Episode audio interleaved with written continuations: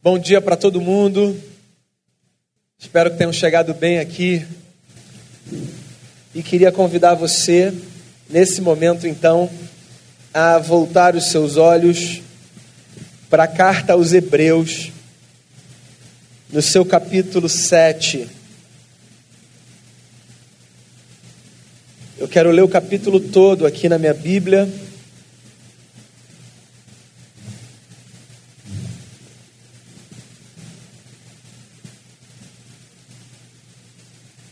Ele diz assim: Esse Melquisedeque, rei de Salém e sacerdote do Deus Altíssimo, encontrou-se com Abraão quando este voltava depois de derrotar os reis e o abençoou. E Abraão lhe deu o dízimo de tudo. Em primeiro lugar, seu nome significa rei de justiça.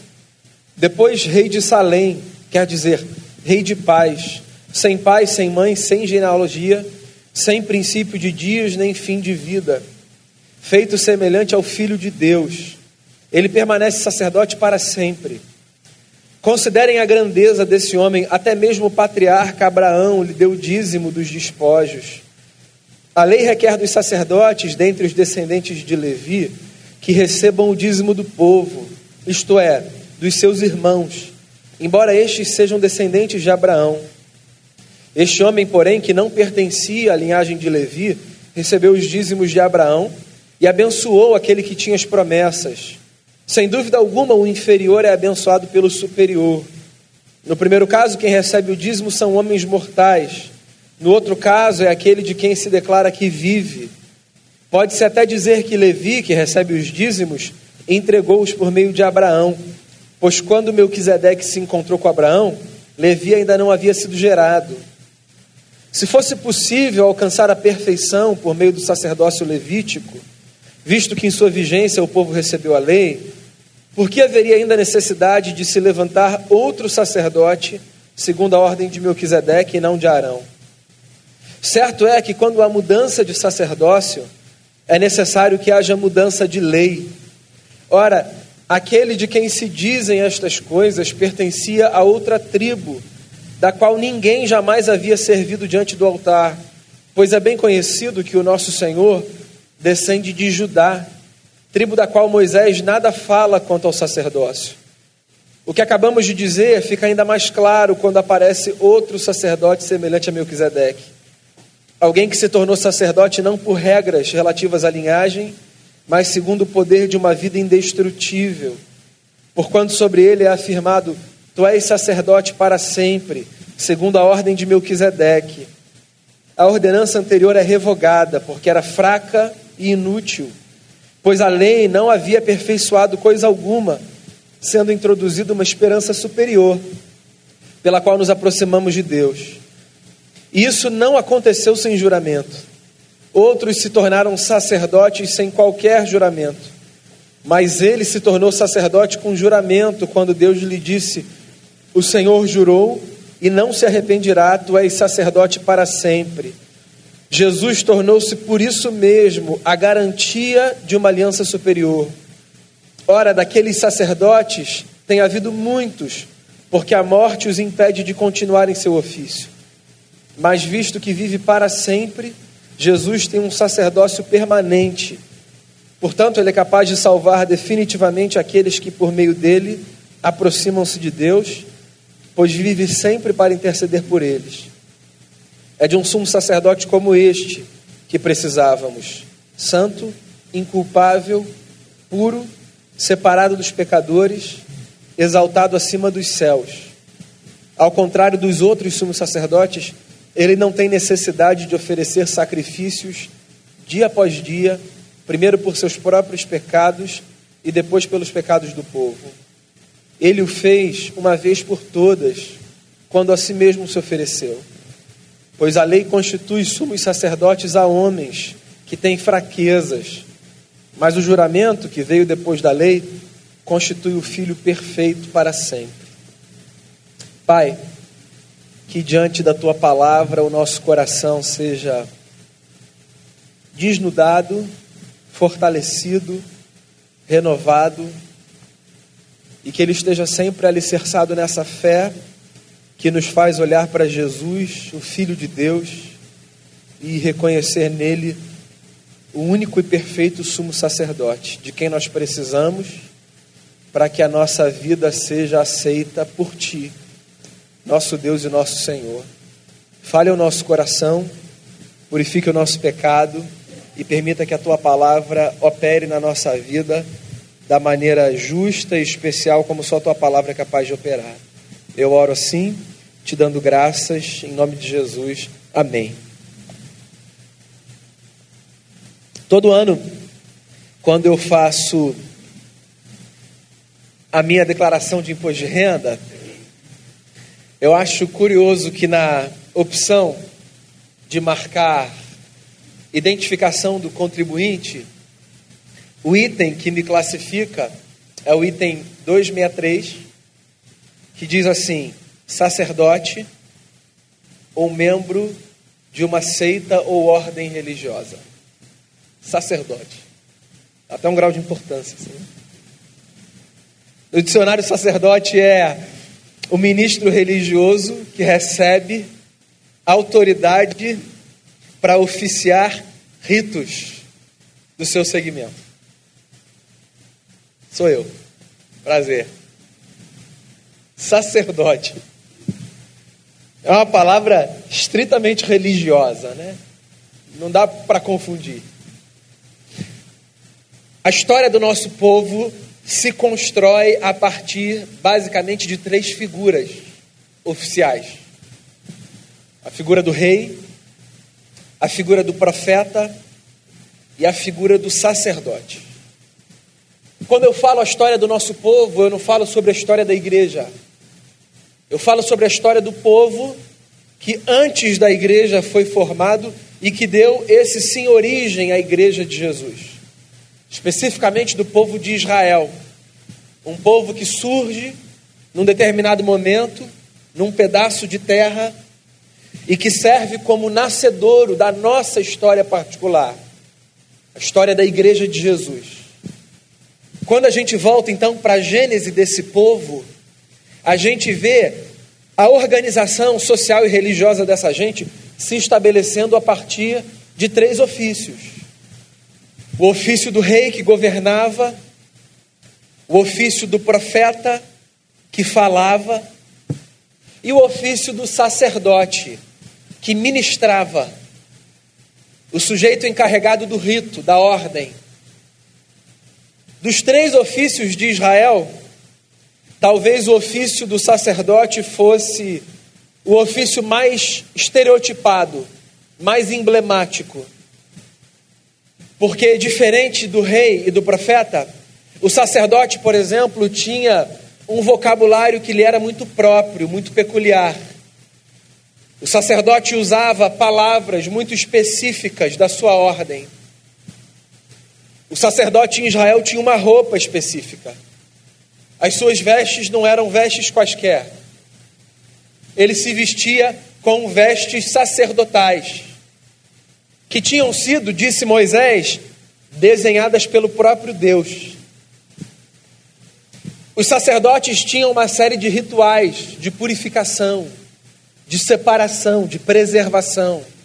Havia toda uma nuvem em torno daquela figura que marcava os sacerdotes como uma ordem separada. Por exemplo, todo sacerdote tinha que ser da tribo de Levi. Dentre as doze tribos de Israel, um sacerdote não podia vir de outra tribo que não a tribo de Levi. O sumo sacerdote deveria ser sempre um descendente de Arão. Havia muito rigor na seleção e na escolha dessa figura que, no contexto do povo, simbolizava a pureza da ordem que Deus desejava estabelecer no meio daquela gente. Na prática, o sacerdote trabalhava fazendo duas coisas. Ele trabalhava com toda essa simbologia, incutindo na mente do povo a importância de toda aquela gente viver de um jeito específico, que no vocabulário religioso era designado de viver em santidade, e o sacerdote também era esse sujeito responsável por oferecer a Deus os sacrifícios que o povo trazia quando eles tinham consciência dos seus pecados. A gente começou há duas semanas uma série falando sobre o maior sacrifício, o sacrifício de Jesus de Nazaré, o nosso Senhor. A gente fez como pontapé inicial da série uma reflexão que apontava Jesus como alguém maior do que apenas um ser humano. Jesus não foi apenas um homem que essa terra conheceu. Jesus foi dentre os homens o mais belo e o mais especial, pleno na sua natureza humana, mas pleno também na sua natureza divina. Semana passada a gente conversou sobre Jesus enquanto o profeta que está acima de todos os profetas. Aquele que não apenas falava em nome de Deus, como os profetas faziam, mas aquele que era ele mesmo a própria mensagem encarnada. O Verbo de Deus que se faz carne, entra na história e mostra para os homens Deus como ele é e os homens e as mulheres como devem ser. Pois hoje o meu objetivo à luz desse texto, é o de conversar com você sobre Jesus como alguém maior do que os sacerdotes. Jesus aparece no contexto religioso de Israel e não aparece como uma figura sacerdotal, institucional. Jesus aparece como um mestre da periferia, o sujeito que corre por fora Jesus não participava de nenhuma ordem que trabalhava no templo. Jesus nunca tinha participado de nenhuma escola rabínica. Jesus era um sujeito que tinha nascido na periferia do mundo, mas que tinha sido revestido da autoridade do Espírito Santo e que resolveu falar em nome do Eterno, confrontando o sistema religioso da sua época e acolhendo os homens e as mulheres pelos quais Deus havia instituído a vida. Gente que era marginalizada, gente que era desprezada, gente que era subjugada, a despeito da sua condição. No Novo Testamento, depois que Jesus vai para junto do Pai, uma carta resolve dar a Jesus um título que, enquanto em vida, ele nunca recebeu. A carta aos Hebreus. Ele é desenhado nessa carta como um sacerdote mas não apenas como um sacerdote. Jesus é desenhado nessa carta como um sumo sacerdote. Os sacerdotes eram muitos na dinâmica religiosa de Israel. Eles trabalhavam em turnos e eram substituídos uns pelos outros, para que sempre houvesse a possibilidade de que o povo tivesse os seus pecados perdoados com as ofertas que eram apresentadas. Sumo sacerdote havia um, escolhido entre os sacerdotes, que oferecia pecados não apenas pelo povo, mas pelos sacerdotes e por si, uma vez por ano. Pois o autor da carta aos Hebreus, quando fala sobre Jesus, diz que Jesus é um sumo sacerdote. Mas ele provoca e ele resolve encaixar Jesus numa categoria de sumo sacerdote que era uma categoria incomum. Ele diz que Jesus é sumo sacerdote segundo a ordem de Melquisedeque. E aí, para a gente entender esse negócio, a gente precisa voltar lá atrás, no começo da história do nosso povo. Mais especificamente no livro de Gênesis, quando o povo não tinha sido ainda formado, quando tudo que havia era a história de um homem idoso que tinha ouvido a voz de um Deus que não era o seu e que tinha mudado radicalmente o curso da sua vida por causa dessa experiência com Deus. A vida com Deus é curiosa e talvez essa seja a sua história. Existem momentos em que nós percebemos o curso da nossa vida mudar radicalmente, não por escolhas racionais, lógicas, que cabem numa planilha, ou num tratado, mas porque nós somos tomados por uma convicção de que Deus nos deu uma direção. Abraão é esse senhor que, na sua velhice, quando está desacelerando para curtir os seus últimos anos ao lado de sua senhora, Dona Sara, resolve mudar o curso da sua vida porque ouve Deus lhe falar o coração.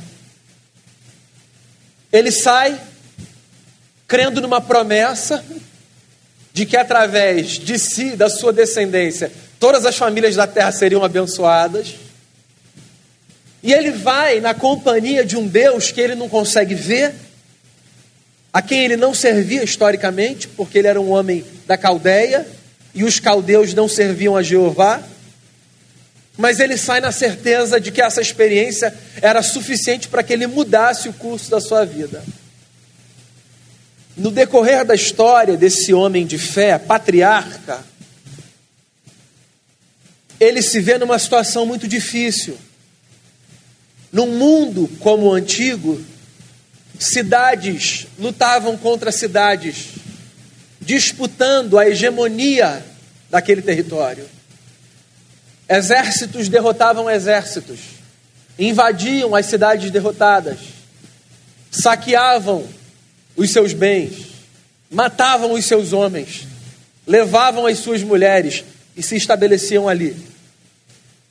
Abraão se vê certa vez numa situação muito difícil, porque um homem chamado Ló, que era seu sobrinho, numa dessas batalhas, havia sido levado, sequestrado pelo exército que tinha vencido uma batalha no lugar onde ele estava.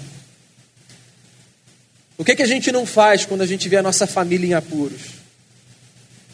Abraão reúne 318 homens e vai lutar para tomar de volta o seu sobrinho sequestrado. Nessa batalha, Abraão triunfa.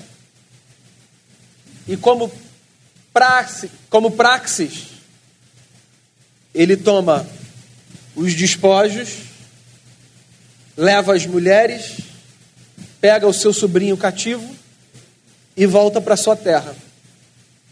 No meio do caminho, acontece um negócio surpreendente. Abraão encontra um homem chamado Melquisedeque. E no livro de Gênesis, Moisés, quando fala desse Melquisedeque, com quem Abraão se encontra no meio do caminho, Moisés diz o seguinte: Melquisedeque era rei de Salém, sacerdote do Deus Altíssimo, um homem diante de quem Abraão se prostra, a quem entrega o seu dízimo e por quem é abençoado. Ponto. Isso é tudo que a gente sabe sobre Melquisedeque. O que para a gente, vamos combinar, brasileiros e brasileiras do século 21, uma sociedade ocidental, talvez não diga muita coisa. Mas para o povo para quem Moisés escreve o Gênesis, essa fala é uma bomba na consciência. Como assim, Melquisedeque?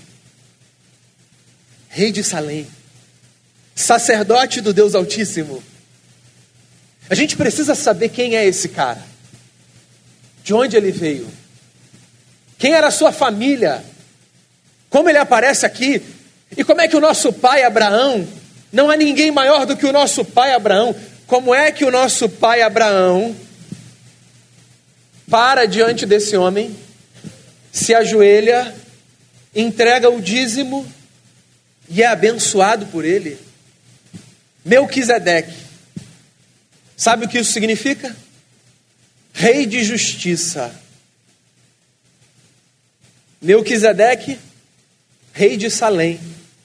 Sabe o que isso significa? Rei de paz. Sacerdote do Deus Altíssimo. Antes do povo ser formado, antes dos sacerdotes serem instituídos, antes que qualquer coisa pudesse acontecer, havia na terra, como um errante, um homem sem genealogia conhecida, sem histórico apresentado, a quem o nosso pai Abraão, pai de fé, reconheceu como sendo maior do que si. Eu não sei se você consegue perceber o mistério da fala. Deus não cabe nos nossos esquemas. Deus é maior do que as nossas ordens. Deus não se encaixa nos ofícios que a gente desenha. Deus é livre. Como livre é o vento que sopra de um lado para o outro. Em lugares inesperados, em jornadas despretensiosas, a gente se vê abençoado por gente que a gente nem sabia que podia ser chamada de servo ou serva do Deus Altíssimo. Porque Deus age nessa história muito antes da gente imaginar que Deus começou a agir. E age por caminhos que os nossos olhos não conseguem contemplar. Através de pessoas que andam pelas estradas dessa vida, sendo representantes da paz e da justiça. Melquisedeque é uma pulga atrás da orelha de um povo que acha que tem a prerrogativa de dizer como Deus age e a partir de quem Deus fala. Melquisedeque é a lembrança de que não é Deus quem nos segue e nos serve, mas somos nós quem o seguimos e o servimos. A história dos homens com as suas divindades é sempre muito curiosa. Ela é sempre marcada por um desejo muito profundo no nosso coração o desejo de exercermos controle sobre os deuses ou sobre o Deus a quem nós servimos. Esse desejo é antigo, tão antigo quanto a gente se percebe enquanto sujeito religioso. Nós gostamos de experiências que sejam passíveis do nosso controle. E isso está na gênese da nossa história. Um pouco depois da história de Abraão, você encontra, por exemplo, a história de Moisés, um grande profeta, um grande líder, um homem que cresce na casa do rei do Egito, mas que vai parar no deserto como um fugitivo para que não tenha sua cabeça cortada, e que num determinado momento tem uma experiência mística com Deus que fala com ele a partir de um arbusto que pega fogo, mas que não é destruído. Lembra disso? Pois então, nessa experiência da sarça ardente, Moisés recebe de Deus o simples desafio de voltar para o Egito, pedir uma audiência ao Faraó e dizer que o seu Deus havia dito que o povo dele, que era escravo de Faraó, tinha o direito de ir para o deserto fazer culto ao seu Senhor. Daí Moisés faz a Deus uma pergunta: Quando eu chegar lá na casa do Faraó e entregar a ele esse recado, dizendo que o meu Deus deseja que o seu povo tenha o direito de ir ao deserto o adorar, que nome eu dou ao Faraó? Quem eu digo que me enviou? Você sabe o que essa pergunta representa? Em outras palavras, me dá o direito de controlar um pouquinho essa situação. Quando a gente sabe o nome de alguma coisa, a gente detém em alguma medida o poder sobre ela. O nosso desejo de saber nome tem a ver com o nosso desejo de controlar. Quando os meus filhos correm alucinadamente, fazendo bagunça, onde quer que seja, quando eu digo Lucas, Felipe, eu de alguma forma tento, pelo menos tento, trazer o controle da situação para minha mão, certo? Quando a gente nomeia algo, a gente controla algo. Quem é que me enviou? Eu preciso dizer, eu preciso ter controle sobre isso. E aí o Eterno numa ironia religiosa maravilhosa, responde a Moisés dizendo: Diga que eu serei o que serei, te enviou. O que aparece na nossa Bíblia traduzido por diga que eu sou te enviou. É muito mais subversivo do que eu sou. O que o Eterno disse foi eu que serei o que serei. Esquece. Esquece essa tentativa de me controlar. Você não consegue me capturar. Você vai ver o que eu serei. E quando você me vir, talvez eu já esteja sendo de novo. E você vai sempre correr atrás. Porque eu não sou do tipo que cabe num bolso, Moisés. Eu serei o que serei. O Moisés recebe a resposta, fica inquieto, dá desculpa, mas vai. E esse desejo de controlar a nossa experiência com Deus é tão forte que, olha só, isso que eu estou falando está lá no Êxodo 2, 3, nos primeiros capítulos. Em Êxodo 30 e pouco, você vê a conversa sendo repetida. Moisés senta numa rocha e fala para Deus assim: Se o Senhor é meu amigo, e se o Senhor está dizendo que vai comigo nessa jornada, deixa eu ver a sua face. Deixa eu, deixa eu conhecer um pouquinho mais de quem o Senhor é. Daí Deus, cheio de ironia religiosa, diz assim para Moisés: A minha face, Moisés, você não vai ver. Eu vou passar e você vai ver a minha bondade. Mas olha só, eu vou passar e você vai ver, entende? Porque de Deus a gente vê os rastros que ele deixa quando ele passa. Porque se a gente acha que Deus cabe nessa tentativa nossa de capturá-lo com a nossa mão, a gente descobre quando a gente abre que ele passou. E o que a gente consegue perceber foram as marcas da sua presença deixadas na nossa história. Porque Deus é desses que não cabe nos nossos esquemas. E antes de Moisés, esse negócio já tinha sido marcado.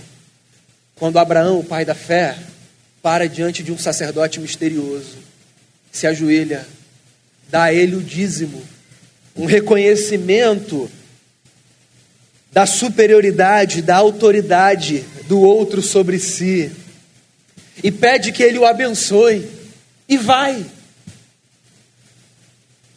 A história do povo de Deus se desenrola, as ordens são estabelecidas, os sacerdotes são instituídos, mas na consciência daquele povo fica uma lembrança.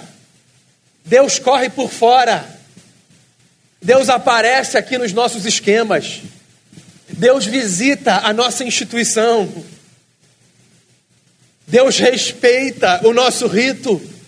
Mas Deus não se resume a isso que a gente faz. Deus é maior. Deus nos antecede. Deus continuará. Deus vem por fora. Deus vem de formas que a gente não consegue ver. Deus aparece de um jeito que a gente nem imaginava que ele aparecia, porque Deus não cabe na caixa que a gente faz para tentar enquadrá-lo. Jesus, sacerdote, segundo a ordem de Melquisedeque. E aí o autor do texto explica por que Jesus é esse sacerdote. Ele começa dizendo algo muito óbvio. Jesus não é da tribo de Levi. Jesus é da tribo de Judá. Ele não tinha nem autorização para ser sacerdote do ponto de vista formal, oficial. Jesus não tinha linhagem, Jesus não tinha pedigree. Jesus não seria visto pela gente do seu tempo como alguém que trazia prerrogativas de vida que dessem a ele o direito de ser um sacerdote. Porque tem um negócio curioso no nosso imaginário religioso. A gente acha que as pessoas que representam Deus precisam ter o direito de representar a Deus com as prerrogativas de vida que carregam. Ou seja, se eu guardo determinados comportamentos e características, então eu posso ser um sujeito de Deus. De outra forma, eu vou ser só um homem comum.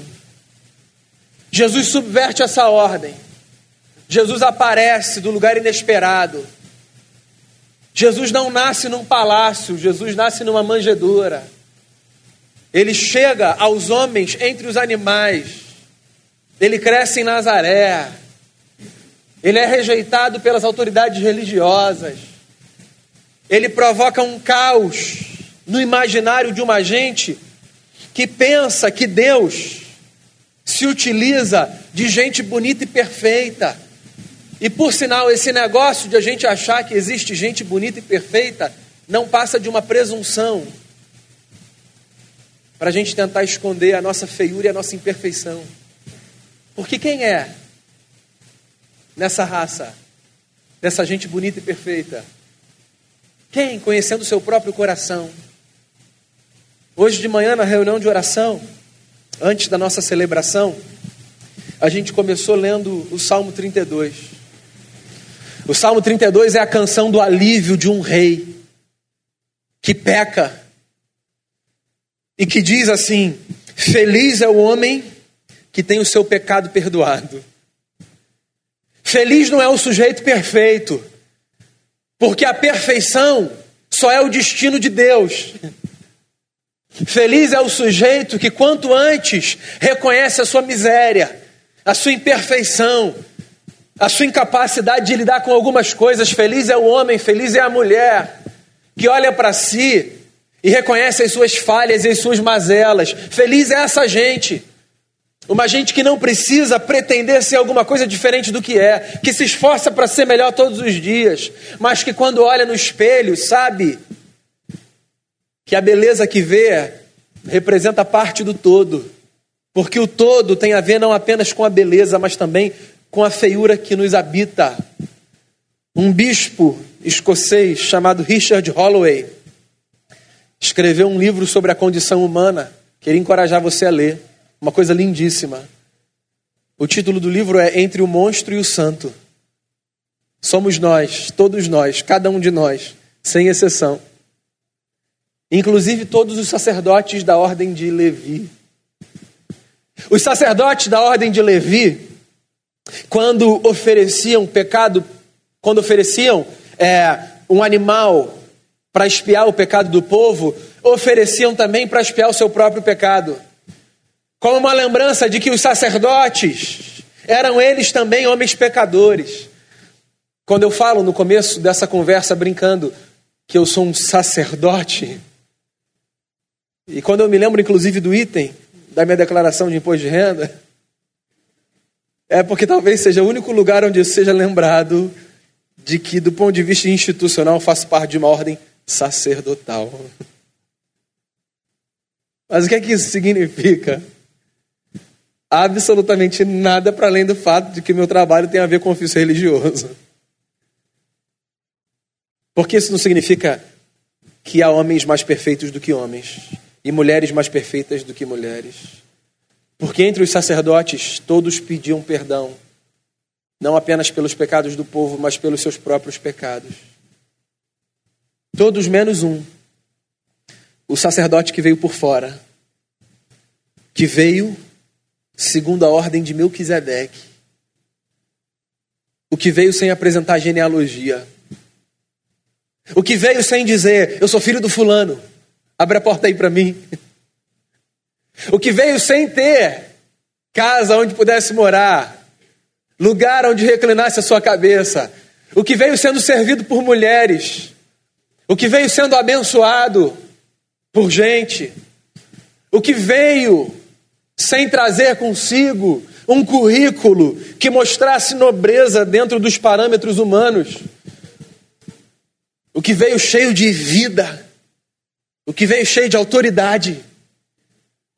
No final do Sermão da Montanha, Mateus diz que quando Jesus acaba de proferir todas as palavras que ele proferiu, as multidões estavam maravilhadas do seu ensino porque ele falava como quem tinha autoridade e não como os escribas e os fariseus.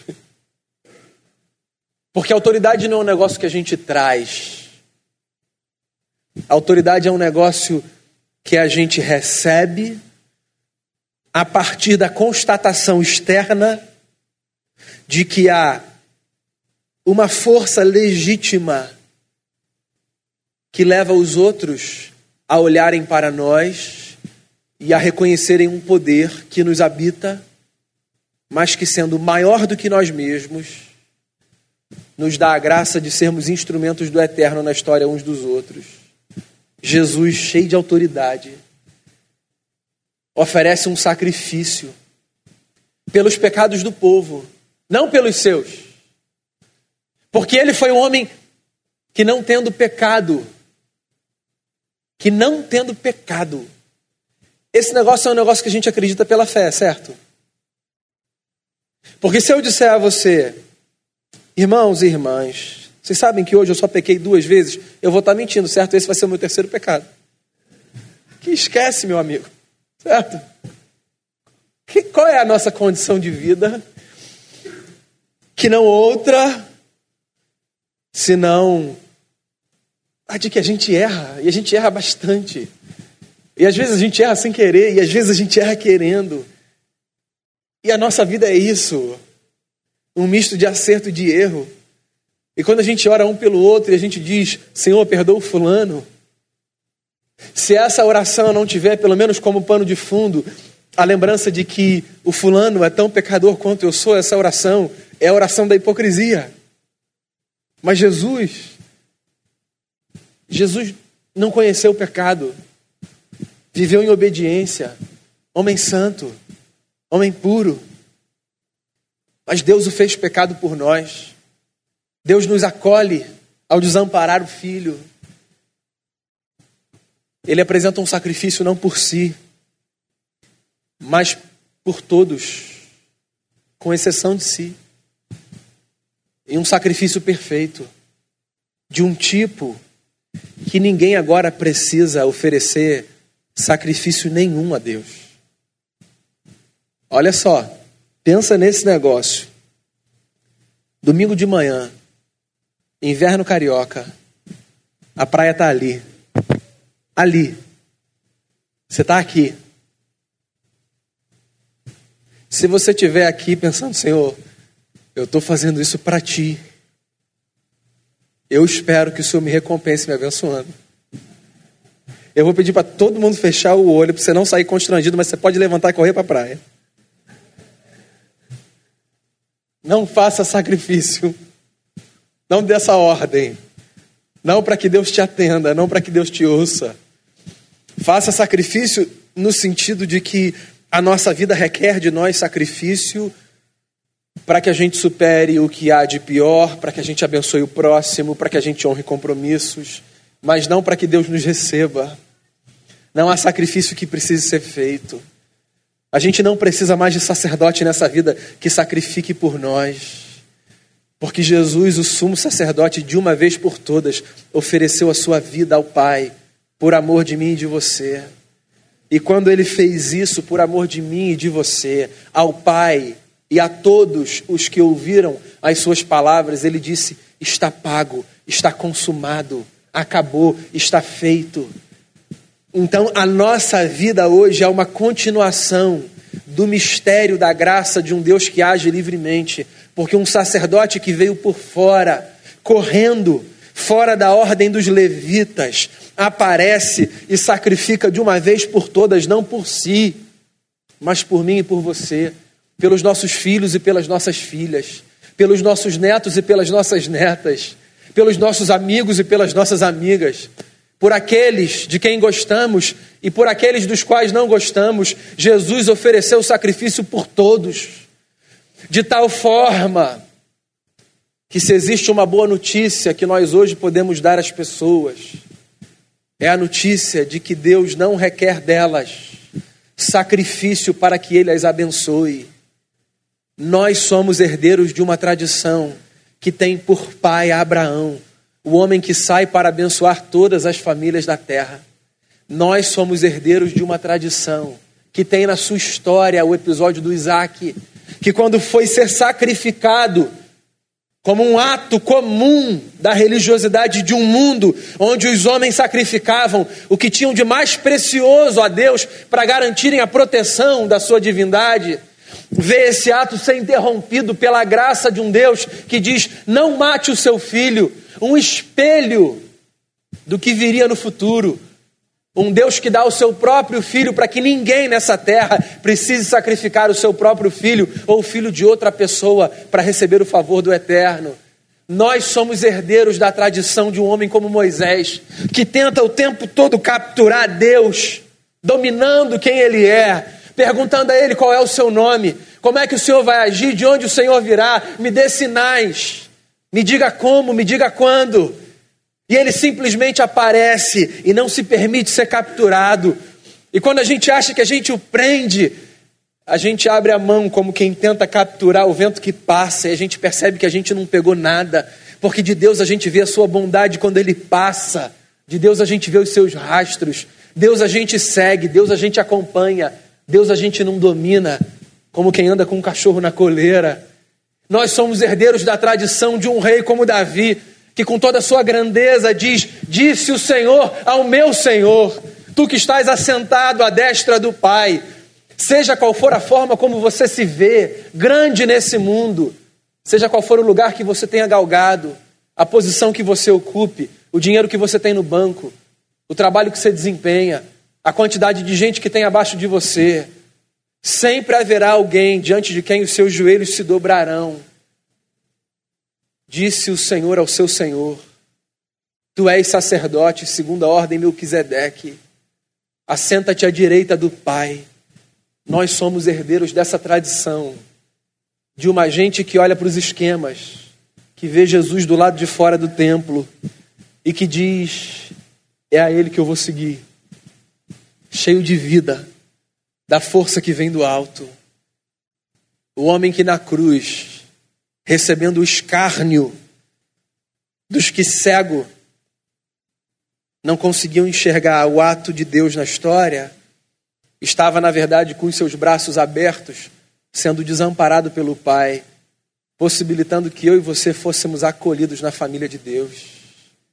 Nós temos em Jesus o nosso único e perfeito sumo sacerdote, que intercede por nós. E se essa imagem não é a imagem que você consegue enxergar como aquela que figura entre as mais belas, eu não sei quais são os seus padrões de beleza. Aquele que intercede por nós. Jesus é aquele que ora pela gente. Jesus, a destra do Pai, falando de mim e de você dos nossos dilemas, das nossas angústias, da nossa história. A gente tem um advogado diante de Deus. Alguém que aparece e diz: Pai, sabe Daniel, que acha que é sacerdote? 263? Perdoa ele. Pai, sabe o João? O senhor está vendo o que ele está passando? Acolhe ele. Pai, sabe a Maria? Sabe o Paulo? Pai, sabe aquela gente? Eu quero falar deles. Ele intercede pela gente. Jesus ora pela gente. E se Jesus ora pela gente, não tem nada de mais especial que a gente pode receber. Então, meus amigos e amigas, nessa manhã, o que eu queria dizer a você é que não existe figura mais central em torno da qual você deva construir a sua espiritualidade do que a figura de Jesus, o nosso sacerdote, aquele que possibilitou que os nossos pecados fossem perdoados e que a gente fosse acolhido por Deus. Você não precisa mais de sacrifício não precisa mais de sacrifício, não para que Deus te acolha. A nossa vida deve ser, por isso, um culto constante a esse Cristo que fez pela gente o que nenhum sacerdote da ordem de Levi jamais conseguiria fazer. O que nenhum de nós conseguiria fazer. O que juntos nós não conseguiríamos fazer. Existe um Deus que deu a sua própria vida por nós. E se isso não é boa notícia, eu não sei o que mais poderia ser. Vamos agradecer a Jesus? Fechar o olho, abrir o coração e agradecer a Jesus.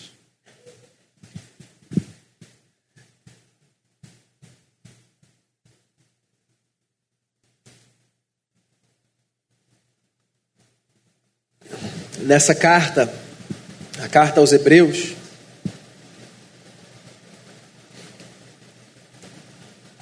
num outro trecho, o autor diz assim: por que, que a gente não se achega com confiança junto ao trono da graça? Porque se a gente tem Jesus como sacerdote, então a gente pode se aproximar de Deus. E eu queria convidar você a se aproximar de Deus nesse momento. E se aproximar de Deus não significa necessariamente se levantar do seu lugar. Só significa reconhecer que onde você está existe um altar. Um altar. E que você está diante dele porque Jesus possibilitou isso. Deus ouve a gente, esse é um grande mistério.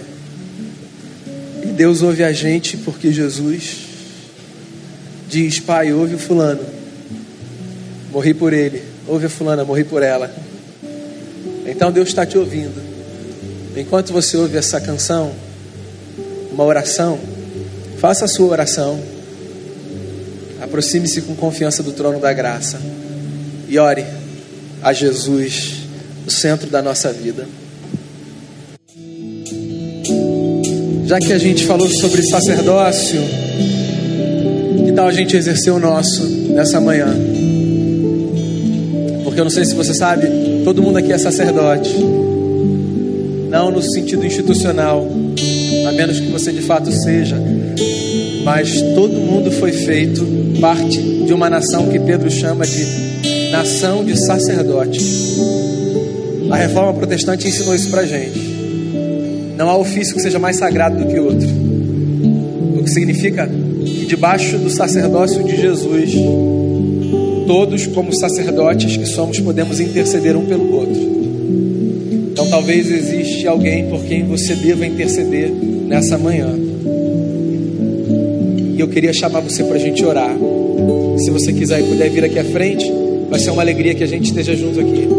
Por nenhum outro motivo que não pela força simbólica de nós estarmos juntos orando. Se você desejar, saia do seu lugar e venha aqui para a gente orar por alguém que não você não é ilegítimo você orar por você, não tem problema nenhum. Mas já que a gente está aqui falando da figura do sacerdote, eu queria que você viesse orar por outro alguém, seja quem for. Pode ser inclusive alguém que está do seu lado, mas pense em outro alguém. E a gente vai orar como uma nação de sacerdotes. Gente que ora por gente. Por causa de Jesus.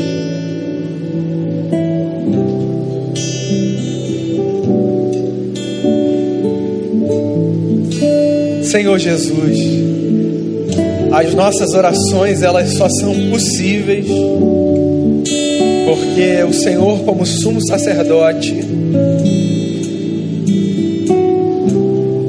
ofereceu sacrifício perfeito pelo nosso pecado, abrindo caminho à presença do Pai. Por isso que quando a gente ora, a gente não ora no nosso próprio nome, a gente ora no teu, pela consciência que a gente tem de que a autoridade que a gente usa ao apresentar a oração que a gente apresenta com filhos e filhas não reside na nossa própria natureza, mas no mistério do Deus que se fez carne e habitou entre nós. E é por isso que é no teu nome, Jesus, que nós oramos ao Pai e apresentamos a Ti, irmãos e irmãs, amigos e amigas. Apresentamos a Ti pessoas que nos vêm à mente. Apresentamos no desejo de que o Senhor as abençoe. Seja qual for o motivo do nosso coração, o Senhor o conhece. Receba a nossa oração.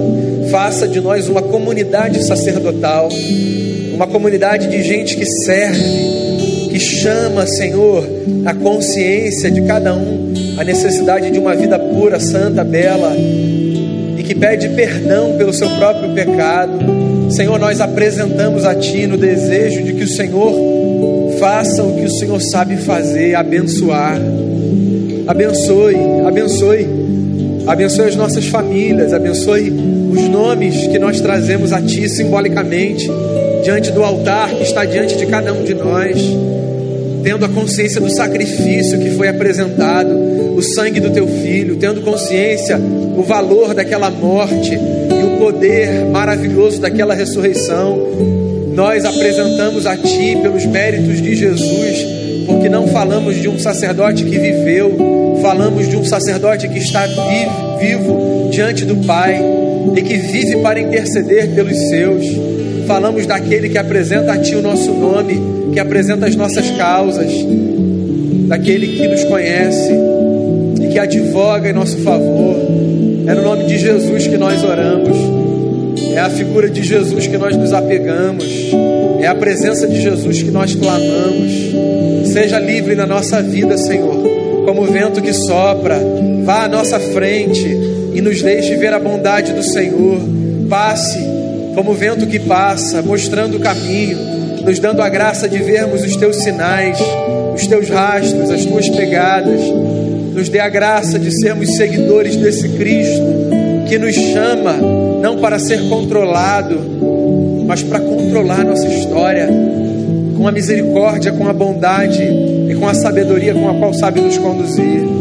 Nos abençoe para que nós sejamos uma bênção e visite cada nome apresentado a Ti. Nós oramos como gente de fé, que sabe que ora não pela força que carrega em si, mas pela presença de um Deus que nos reveste do Espírito do Seu Filho. É no nome dele, Jesus, o nosso sumo sacerdote, nosso Senhor, que nós oramos. Amém. Amém. Volte para o seu